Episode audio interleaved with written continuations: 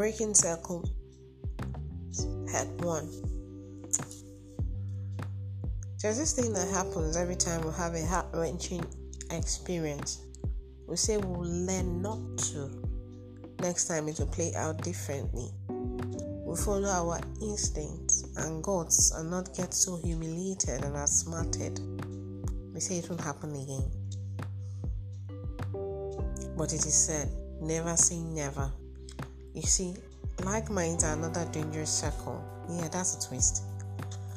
Great, but yet a circle that one must be cautious of. It was the same scenario of, oh, we share the same beliefs that made her let down her guard. It is the same, oh, we're in the same school of thought in business, and that made him feel like, oh, let's see this deal together. But let me start with the instance of the former. Is three years ago into their relationship, they couldn't be more happier. She had stayed over for the weekend as he prepared for work in the morning. He asked, What if you meet someone a lot more than I can be to you? More money, good looking, and all that. There's a possibility of falling. However, I will always consider what we've been through together, and that will keep me. Some things are better not discussed or anticipated. It was just a matter of months. She and her staff had gone to market her product with, you know, just just a way of encouraging her staff, you know, leading by example. And that's where she met him. He was arrogant, and I tried to quickly dismiss them. She had gone on a subtle defensive to save face in front of her staff and to salvage the situation. Minutes later in the car, while she still fumed, like what in the world was with that guy? Her phone rang. A somewhat familiar voice on the other end. I'm sorry I sounded that way. It was clear that Oga had reflected on how rude he was, or probably his colleague who had been slightly embarrassed, who had this slightly embarrassed look on her face while he talked. I told him, Guy, you haven't done well and he had gotten the number from the product and called. Yes, you were out of line. Your outburst wasn't necessary. In the days that followed, he kept finding opportunities to call, and that's how the guy with more money, extremely good looks, gradually surfaced in her life, first extending a hand of friendship. Talks about his faith, and then she relaxed the type I could be safe with. That's what she thought. He was only just warming his way into her heart, always texting, always calling.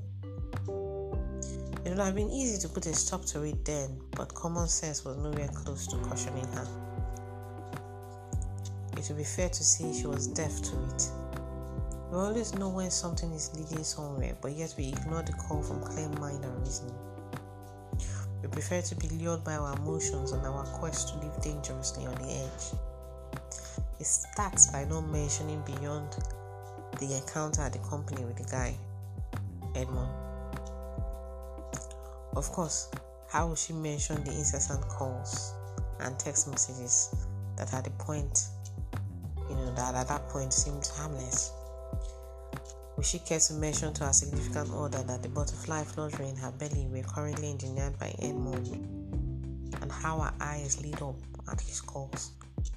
She had tried to call herself to order, she had tried to ignore his calls and tried to find reasons to be with her man at every given point. He had begun to see her gradually sleeping. He could feel it Things hadn't really changed, but the level of intimacy he had with his lady suggested that something was coming in the way.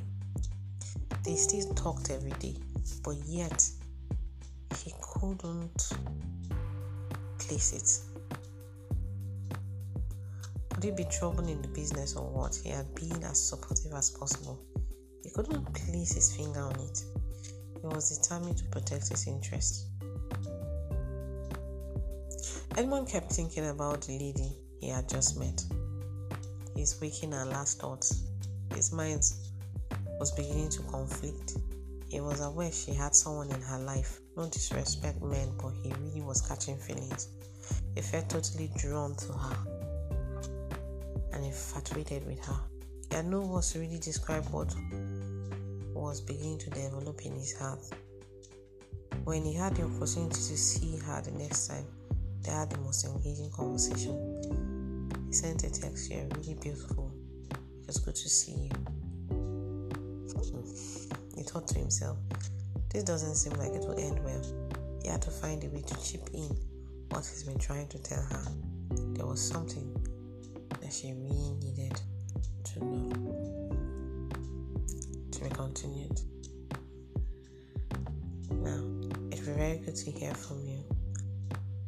Like to hear your thoughts. If you want to talk about anything or share something, you can send me email at idono at gmail.com. Idono at gmail.com. Yes, to be treated as confidential. Follow us on all our social media platforms. Thank you.